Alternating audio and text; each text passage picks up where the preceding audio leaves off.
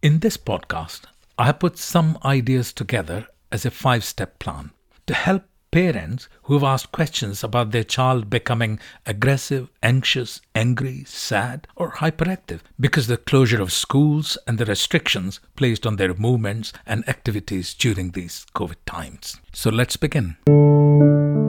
Step 1. Organize. Make a list of some fun activities you can do with your child that your child enjoys and you enjoy. For example, jumping, dancing, singing to music. Include at least one physical activity a day. That'll keep your child healthy and active and reduce hyperactivity. Include some activities in this list that create results that everyone can see and appreciate, such as making some things with paper or cardboard, cooking something, gardening or painting. So that'll take some thinking, some planning, some talking to each other and drawing up some lists. If you don't organize your ideas and your resources, you're likely to run out of steam and become angry and frustrated. So make a few lists of different type of activities and then try making a menu for each day by picking one item from each of the lists. Keep the menu varying to maintain motivation.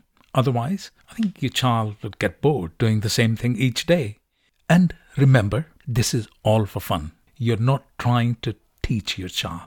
Actually, playing and having fun is the best way for children to learn.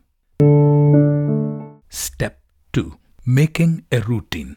Make a routine for each day of the week that suits you and your child. Vary the activities from the list. You can expand the list as you go along, as you find new activities to do. The routine actually is more about breaking the day into small chunks around some of the activities that are fixed during the day, some of the daily activities, such as mealtime. So plan for a routine before mealtime and after mealtime or before bedtime.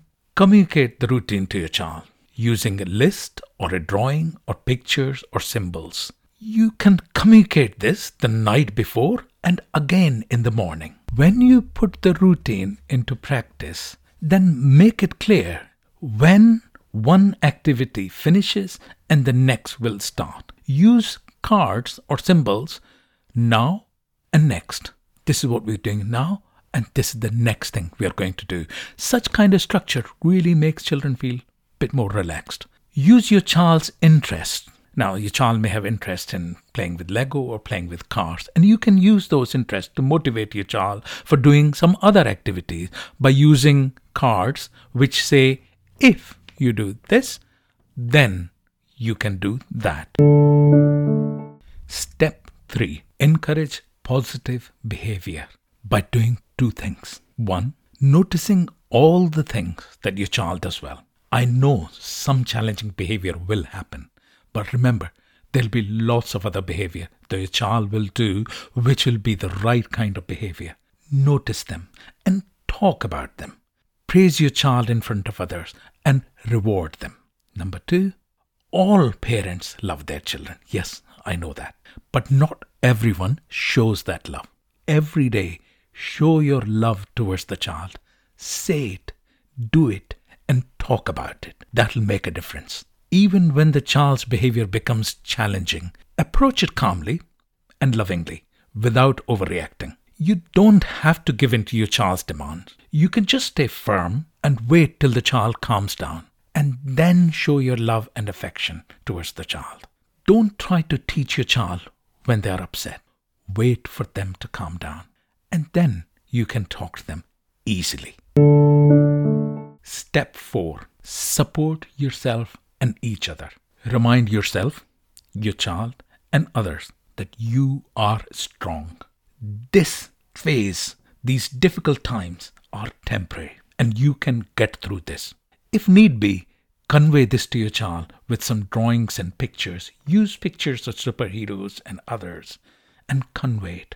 They're strong. This phase will be over. We'll get through it. Support your partner. Support each other, acknowledge their stress and give each other time to have a break and to relax. Better still, plan your breaks and share the burden, share the activities with others in the family. Step 5.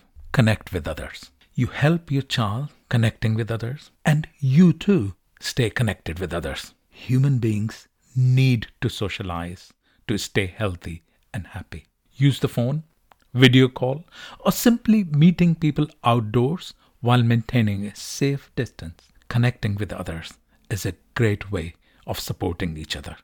Think about these ideas. Put them in practice. That'll make it easier to get through these difficult times. Stay safe and stay healthy. And thank you for listening.